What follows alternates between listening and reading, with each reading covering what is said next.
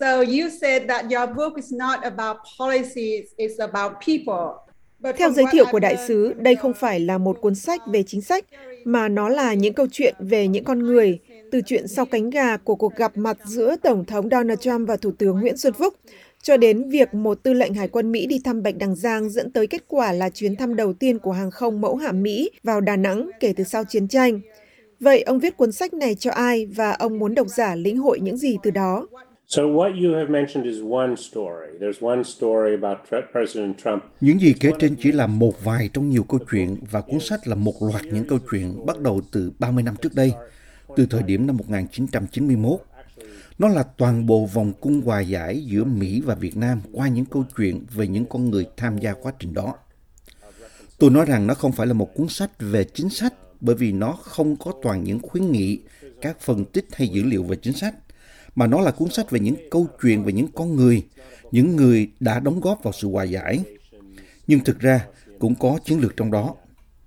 Trong cuốn sách, tôi nói về những gì tôi nghĩ là có hiệu quả trong ngoại giao và những bài học lớn mà tôi nghĩ rằng chúng ta có thể rút ra từ sự hòa giải giữa Mỹ và Việt Nam mà có thể áp dụng được ở những nơi khác trên thế giới, nơi có xung đột và cũng có khả năng cho tình hữu nghị và quan hệ đối tác.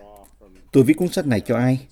Tôi phải viết nó ra Tôi đã tham gia vào các mối quan hệ giữa Mỹ và Việt Nam trong gần 30 năm qua và tôi đã được ngồi ở hàng ghế đầu trong rất nhiều những sự kiện lớn để chứng kiến mối quan hệ này. Tôi cảm thấy sự quan trọng phải viết ra những câu chuyện đó. Từ lúc tôi là một nhà ngoại giao trẻ trong những ngày đầu sau khi hai nước bình thường hóa quan hệ ngoại giao, cho tới khi tôi trở thành đại sứ, một công việc mơ ước trong cả cuộc đời tôi. Tôi thấy mình có nghĩa vụ phải viết ra những câu chuyện đó. And so I felt obliged to write that story, and I did. So the book is about reconciliation between the two countries. Cuốn sách là về sự hòa giải giữa hai nước. Điều gì là trở ngại lớn nhất đối với các nỗ lực hòa giải giữa Mỹ và Việt Nam? Và theo ông, các nhà lãnh đạo Việt Nam cần làm gì để tăng tốc sự hòa giải này? The biggest challenge was building trust. It took time to build trust. We'd had Trở ngại lớn nhất là xây dựng lòng tin. Để xây dựng lòng tin phải mất nhiều thời gian chúng ta đã có một cuộc chiến tranh đẫm máu. Hàng triệu người đã chết trong cuộc chiến tranh đó và Việt Nam đã bị bỏ lại trong tình trạng tồi tệ khi chiến tranh kết thúc. Hoa Kỳ cũng vậy. Nó gây ra tổn thất to lớn cho cả hai phía. Do đó, việc cả hai nước phải mất nhiều thời gian để hòa giải là một điều tự nhiên.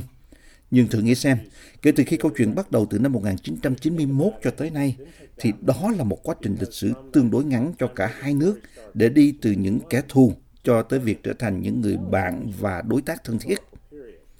Tôi thực sự nghĩ rằng các nhà lãnh đạo Việt Nam đã làm khá nhiều việc để tăng tốc sự hòa giải.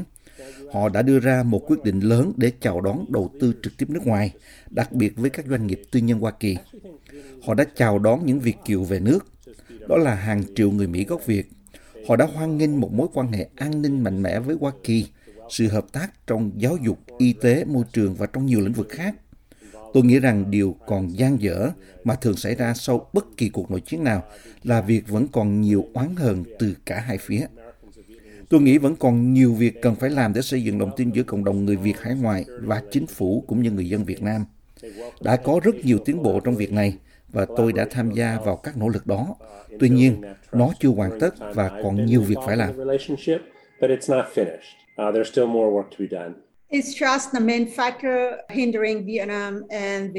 Đó có phải là yếu tố chính làm cản trở Việt Nam và Mỹ nâng cấp mối quan hệ lên tầm chiến lược? Vâng, tôi nghĩ sự tin tưởng là cái mất nhiều thời gian nhất để tạo dựng. Thực ra hai bên giờ đây đã tin tưởng nhau hơn nhiều. Khi tôi gặp các nhà lãnh đạo Việt Nam, tôi thấy được sự tin tưởng nhiều hơn ở họ so với trước đây. Tôi nghĩ rằng lòng tin là thứ mà bạn phải tiếp tục tìm kiếm bạn không thể chỉ tạo dựng lòng tin và để đó. Nó có thể tiêu tan nếu bạn không tiếp tục nuôi dưỡng nó. Vì vậy tôi nghĩ rằng bất kỳ mối quan hệ nào cũng cần phải được nuôi dưỡng. Khi Mỹ rút khỏi Hiệp định Thương mại Đối tác Xuyên Thái Bình Dương, chúng tôi đã phá vỡ lòng tin. Theo quan điểm của tôi, phía Mỹ đã thuyết phục được Việt Nam tham gia. Nhiều người đã bất chấp rủi ro để tham gia vào hiệp định thương mại này và khi Mỹ rút lui khỏi hiệp định, tôi nghĩ đó là một sai lầm lớn. Tôi đã viết về điều này ở phần cuối của cuốn sách. Nhưng tôi nghĩ chúng ta có thể tạo dựng lại lòng tin đó thêm một lần nữa bằng cách tham gia một cách chủ động vào lĩnh vực thương mại với Việt Nam, cũng như các nước khác ở châu Á. Thương mại là vô cùng quan trọng trong an ninh kinh tế. Tôi muốn thấy Hoa Kỳ ngày càng chủ động hướng đến một chương trình nghị sự kinh tế gắn kết với Việt Nam và các nước còn lại trong khu vực.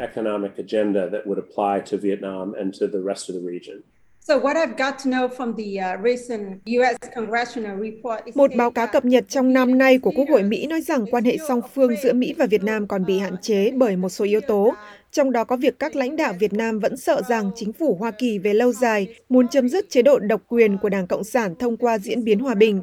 Có phải hai nước vẫn chưa hoàn toàn tin tưởng nhau?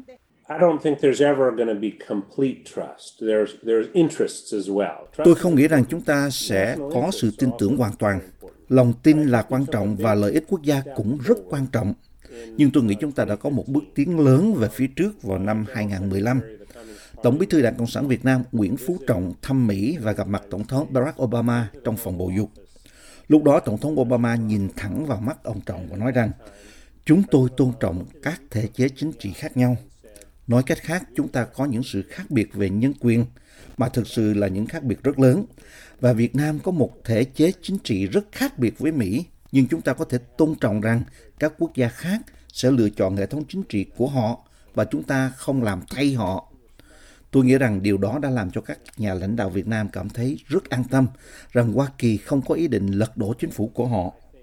Chúng tôi không tìm kiếm một cuộc cách mạng da cam hay cách mạng màu ở Việt Nam. Vào thập niên 1970, chúng tôi đã tìm cách lật đổ chính phủ Việt Nam trong cuộc chiến tranh và chúng tôi đã không chiến thắng trong cuộc chiến tranh đó. Và giờ đây, chúng tôi có một cách tiếp cận rất khác. Đó là xây dựng mối quan hệ dựa trên sự tin tưởng và dựa trên ý tưởng rằng chúng tôi không tìm cách thay đổi thể chế chính trị của Việt Nam. Điều đó cần được tái thiết lập với mỗi chính quyền tiếp theo của Mỹ. Và tôi nghĩ chính quyền Trump đã làm tốt điều này. Chính quyền đã nêu rõ ràng rằng họ hoàn toàn vui mừng với một mối quan hệ mạnh mẽ với Việt Nam và không tìm cách thúc đẩy cho sự thay đổi thể chế hay bất kỳ điều gì như vậy. Chính quyền Obama đã cho thấy sự tôn trọng của Hoa Kỳ và gần đây chúng ta có hai chuyến thăm cấp cao của Bộ trưởng Quốc phòng Lloyd Austin và Phó Tổng thống Kamala Harris tới Việt Nam. Điều đó đã thể hiện sự tôn trọng. Đó không phải là để lật đổ hay đe dọa hoặc thách thức chính phủ Việt Nam. Đó là để làm sâu sắc hơn mối quan hệ đối tác và bày tỏ sự tôn trọng đối với đối tác của Hoa Kỳ.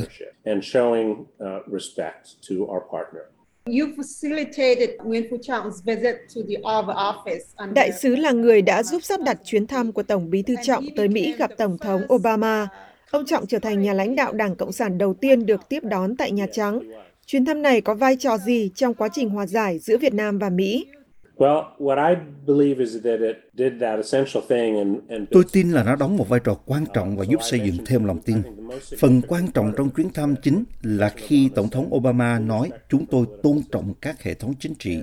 Và điều đó làm cho Tổng bí thư Đảng Cộng sản thấy rằng ông ấy có thể tin tưởng vào các nhà lãnh đạo Hoa Kỳ và rằng không có lý do gì phải lo sợ cả. Kể từ đó trở đi, sự hợp tác giữa hai nước trong nhiều lĩnh vực được làm sâu sắc một cách nhanh chóng hơn bao giờ hết. Tôi nghĩ rằng chuyến thăm đó đã tạo tiền đề cho hai chuyến thăm của tàu sân bay Mỹ tới Đà Nẵng trong những năm sau đó. Theo tôi, chuyến thăm cũng tạo tiền đề cho mối quan hệ thương mại ngày càng sâu sắc giữa hai nước. Nó cho phép chúng ta xây dựng lòng tin ngay cả trong thời gian đại dịch khi bộ máy y tế cộng đồng ở cả hai quốc gia có thể làm việc được với nhau. Chúng ta vừa chứng kiến việc Mỹ mở văn phòng CDC, tức Trung tâm Kiểm soát và Phòng ngừa Dịch bệnh khu vực tại Việt Nam. Vì vậy tôi nghĩ rằng chuyến thăm đó đã đóng góp vào một đối tác tôn trọng lẫn nhau và làm tăng tốc sự phát triển của đối tác đó. So it took the two countries 20 years to normalize the relationships. Mỹ và Việt Nam phải mất 20 năm mới bình thường hóa được mối quan hệ và 25 năm sau nữa mới đạt được mức độ lòng tin như bây giờ. Tại sao lại lâu đến vậy? Nếu nhìn nó như thể là một khoảng thời gian dài khủng khiếp để hai cựu thù đến được với nhau thì tôi nghĩ về mặt lịch sử thực ra là khá nhanh. Lý do phải mất 20 năm để đi đến bình thường hóa là vì có rất nhiều sự tức giận đặc biệt là từ phía Mỹ. Và Việt Nam cũng phải thương lượng rất nhiều trước khi Mỹ thực sự đáp lại và nói OK, chúng tôi sẵn sàng để nói chuyện nghiêm túc về việc bình thường hóa Chúng tôi đã hợp tác tới mức tối đa có thể để tìm kiếm những quân nhân Hoa Kỳ mất tích trong chiến tranh Việt Nam. Còn phía Việt Nam, việc xây dựng lòng tin được coi là điều cần thiết để hội nhập thành công vào nền kinh tế thế giới. Do đó đã có một sự đánh đổi trong 20 năm đầu tiên. Thậm chí trong những năm đầu sau khi bình thường hóa, mối quan hệ vẫn còn tương đối là mang tính trao đổi. Nhưng sau đó niềm tin dần được tạo dựng trong 25 năm tiếp theo. Trên thực tế, xét về mặt lịch sử, đó là một khoảng thời gian khá nhanh để chúng ta đi từ việc thù địch và nghi ngờ lẫn nhau tới việc trở thành những người bạn và đối tác thân thiết. Cuốn sách này kể những câu chuyện cho thấy điều đó đã xảy ra như thế nào, ai đã đóng góp vào sự hòa giải đó, ai đã thực sự chấp nhận rủi ro để làm cho mối quan hệ phát triển và những quyết định nào mà họ đưa ra để xây dựng lòng tin cũng như vượt qua sự thù hận và bất tín trong quá khứ. To build trust and to get over the enmity and the distrust of the past. You started your career in Vietnam in early 90s. Ông bắt đầu sự nghiệp ngoại giao của mình tại Việt Nam từ giữa những năm 1990 và trở thành đại sứ Mỹ thứ sáu tại Hà Nội từ 2014 đến 2017. Đâu là điều khó khăn nhất mà ông phải đối mặt trong sự nghiệp gần 30 năm làm ngoại giao ở đây? Toughest thing was probably human rights. We had the biggest, deepest differences. Điều khó khăn nhất có lẽ là nhân quyền. Chúng ta có những sự bất đồng lớn nhất và sâu sắc nhất về nhân quyền. Đó là điều khó khăn nhất khi làm việc với Việt Nam. Nhưng có một điều khó khăn khác mà tôi phải đối mặt gần như tương tự đối với Hoa Kỳ là việc tẩy rửa chất độc da cam dioxin còn sót lại sau chiến tranh. Nó khó khăn về mặt quan liêu vì tôi phải thuyết phục Bộ Quốc phòng Mỹ chi ra một khoản tiền lớn cho việc tẩy rửa căn cứ không quân biên hòa. Tôi thấy đây là điều rất cần thiết. Nếu chúng ta muốn gác lại quá khứ thì chúng ta phải tẩy rửa những nơi mà các hành động của chúng ta đã để lại hậu quả. Đó là Đà Nẵng, nơi chúng tôi hoàn thành tẩy rửa trong thời gian tôi làm đại sứ, và Biên Hòa, nơi có rất nhiều dioxin động lại tại căn cứ không quân. Vì vậy, rất là tốn kém để làm sạch nó. Tôi phải đấu tranh với Bộ Quốc phòng rồi Bộ Ngoại giao và mất một thời gian rất dài. Quy trình này chỉ được hoàn thành sau khi người kế nhiệm tôi, đại sứ Daniel Crittenburn, lên thay với sự ủng hộ mạnh mẽ của thượng nghị sĩ Patrick Leahy và trợ lý của ông Tim Reiser. Uh, Senator Leahy and his top assistant Tim Reiser. So you done a lot of things during your tenure. What Ông đã làm được nhiều điều để giúp hòa giải và phát triển mối quan hệ giữa Mỹ và Việt Nam. Điều gì làm ông khi nhìn lại thấy tự hào nhất? Well, the highlight for me was the visit of President Barack Obama. Điểm sáng đối với tôi là chuyến thăm của Tổng thống Barack Obama tới Việt Nam. Chuyến thăm ba ngày đó gần như là hoàn hảo. Đó là ba ngày mà trong sự nghiệp 30 năm làm ngoại giao của tôi khi nhìn lại là đỉnh điểm đối với một nhà ngoại giao như tôi. Thực sự là thú vị khi được tiếp đón và giới thiệu với Tổng thống Hoa Kỳ về Việt Nam về sự thay đổi cũng như sự phát triển của đất nước này. Tổng thống cũng đã rất thích thú, nhất là khi có đến cả triệu người đổ ra đường phố Hà Nội chào đón. Đó thật là tuyệt vời. Có những khoảnh khắc của chuyến thăm mà tôi thật sự tự hào. Đó là chúng tôi đã sắp xếp được một cuộc hội thoại giữa Tổng thống và rapper Suboy. Cô ấy đã hát rap cho Tổng thống. Tôi cho rằng nhiều người trên thế giới không nghĩ rằng sẽ thấy một nữ rapper trẻ ở quốc gia Cộng sản hát rap cho Tổng thống Hoa Kỳ. Tổng thống đã nói chuyện với các doanh nhân trẻ ở thành phố Hồ Chí Minh và ăn bún chả với Anthony Bourdain ở một quán ăn ở Hà Nội. Ông cũng đã có một phát biểu rất hay và mạnh mẽ với người dân Việt Nam, trong đó ông nói về hy vọng và cả nhân quyền. Tổng thống đã rất thẳng thắn nhưng được đón nhận. He was very direct, um, but it was welcomed. The whole exchange was welcomed. Yeah, you said that the President Obama's visit was almost perfect. What Đại sứ nói rằng chuyến thăm của Tổng thống Obama đến Việt Nam gần như hoàn hảo. Vậy có điều gì khiến nó không hoàn hảo? Well, there was one moment that wasn't perfect. He, he Ồ, had- có một khoảnh khắc không được hoàn hảo. Tổng thống đã có kế hoạch gặp mặt với một số nhà hoạt động của xã hội dân sự tại khách sạn nơi ông đang ở. Cuối cùng thì ông chỉ gặp được một vài người trong đó chứ không phải tất cả họ. Đối với tôi, đó thực sự là một điều thất vọng, bởi vì tôi không thấy có mối đe dọa nào từ việc Tổng thống Mỹ gặp mặt một số thành viên của xã hội dân sự. Nhưng rõ ràng đã có những lo ngại từ phía các nhân viên an ninh và họ đã xua đuổi được một số người đáng ra đã có mặt tại cuộc gặp với Tổng thống Obama. Tôi cho rằng điều đó là không cần thiết. Tôi đã tìm cách nói rõ trước đó rằng chúng tôi sẽ không làm gì để gây bất ổn cho chính phủ. Khi điều đó xảy ra, nó rõ ràng cho thấy chúng ta chưa đủ độ tin cậy lẫn nhau và người ta đã nghĩ rằng Tổng thống Mỹ có những động cơ nào đó mà thực sự không phải vậy. Tổng thống chỉ đơn giản là muốn tìm hiểu về đất nước và sự phát triển của xã hội dân sự ở đây. Tôi nghĩ cuộc gặp mặt là một câu chuyện mà Việt Nam đáng ra phải tự hào thay vì lo sợ. The title of the book is Nothing is Impossible. Tự của cuốn sách là Không gì là không thể, mà ông nói là lấy cảm hứng từ một phát biểu của đại sứ Mỹ đầu tiên ở Việt Nam, Pete Peterson. Có điều gì là không thể hoặc ông thấy là không thể mà lại trở thành có thể trong sự hòa giải giữa Mỹ và Việt Nam? Có rất nhiều điều mà ban đầu được xem là không thể vào năm 1996 khi tôi bắt đầu sự nghiệp ở Việt Nam. Tôi đã không thể hình dung được các chuyến thăm của tàu sân bay Mỹ tới Việt Nam. Tôi đã không thể hình dung được một đất nước với một nửa dân số sống dưới mức nghèo đói trở thành một đất nước hiện chỉ có một số ít dân còn sống dưới mức này. Tôi đã không thể hình dung được sự thịnh vượng đó trong vòng 25 năm. Và tôi cũng thực sự không thể hình dung được vào năm 1996 rằng chúng ta sẽ trở thành những đối tác trong nhiều lĩnh vực với sự tin tưởng, dù là không phải 100%. Tôi nghĩ chúng ta đã đi khá xa trong khoảng thời gian 25 năm và tôi thấy còn tiếp tục phát triển. Tôi không nghĩ là có giới hạn cho mối quan hệ này. I don't think there's a ceiling on this relationship. And you having a Vietnamese version of the book coming up next year? Cuốn sách của ông sẽ có phiên bản tiếng Việt ra mắt vào năm sau. Ông có gặp phải sự kiểm duyệt nào từ phía chính quyền Việt Nam đối với phiên bản này không? No, there's to my knowledge there's been no censorship. Um, Theo như tôi được biết thì không. Khi tôi gặp Chủ tịch Nguyễn Xuân Phúc ở New York cách đây vài tuần, ông ấy đã chúc mừng tôi về cuốn sách mới. Các quan chức Việt Nam cũng bày tỏ sự quan tâm đặc biệt tới cuốn sách.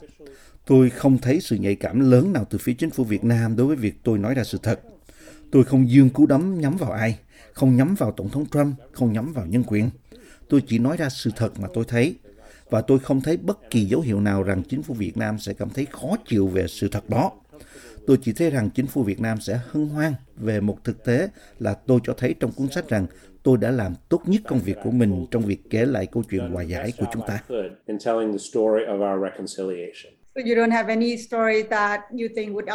Có điều gì mà ông nghĩ là ông viết trong cuốn sách sẽ làm phật lòng các lãnh đạo Việt Nam không? Có thể có một số phần trong cuốn sách gây rắc rối cho một số người trong chính phủ, điều đó hoàn toàn có thể. Nhưng tôi nghĩ họ hiểu được là tôi yêu quý Việt Nam. Tôi nghĩ là các quan chức chính phủ, những người có thể không thích một số phần trong cuốn sách, sẽ hiểu được rằng tôi viết nó từ tình yêu của mình với đất nước. Tôi nghĩ rằng mọi người đều quan tâm đến việc tôi nói ra sự thật một cách đầy đủ nhất có thể với khả năng tốt nhất của tôi và kiến thức của tôi. Và đó là điều tôi đã cố gắng để làm. You resigned before your term ended to protest Trump's decision on... Ông đã từ chức trước khi nhiệm kỳ của mình kết thúc để phản đối việc Tổng thống Trump trục xuất di dân chiến tranh Việt Nam tới Mỹ trước năm 1995. Ông có muốn một lúc nào đó quay trở lại sự nghiệp ngoại giao không? Những gì ông làm với vị trí là chủ tịch và CEO của Hội đồng Doanh nghiệp ASEAN Hoa Kỳ có giúp ông tiếp tục những gì ông đã làm như là một nhà ngoại giao không? I think I can. Tôi nghĩ là tôi có thể. Những gì chúng tôi đang làm tại Hội đồng Doanh nghiệp ASEAN Hoa Kỳ là chiếc cầu nối giữa Hoa Kỳ và ASEAN. Chúng tôi tập hợp những công ty lớn nhất và giàu có nhất của Mỹ tới các nước ASEAN và chúng tôi giúp cho giới tư nhân Mỹ hiểu về các nước châu Á. Do vậy, bằng một cách nào đó, tôi vẫn có cơ hội để tiếp tục công việc mà tôi đã làm trước đây, không chỉ ở Việt Nam mà còn cả ở Indonesia, Singapore, Philippines và Thái Lan, cũng như những nơi khác ở ASEAN. Tôi giúp mang Hoa Kỳ đến gần hơn với Đông Nam Á trong công việc mới của mình. Khi tôi từ chức vào năm 2017, tôi rất khó chịu với các chính sách của Tổng thống Trump. Tôi nghĩ rằng chúng không đại diện cho Hoa Kỳ và chúng kỳ thị. Những gì mà chính quyền Trump làm lúc đó tôi cho là sai trái và tôi không thể là một phần trong đó. Giờ đây, không có những khác biệt như vậy với chính quyền Biden và tôi ủng hộ những gì chính quyền này đang làm. Tôi vui mừng thúc đẩy từ bên ngoài cho những chính sách mà tôi cho là có lợi cho việc thắt chặt thêm mối quan hệ của Mỹ với các nước ASEAN, đặc biệt là với Việt Nam. Tôi vẫn có thể phục vụ như một công chức trong công việc mới, như tôi đã từng làm khi là một quan chức chính phủ Mỹ.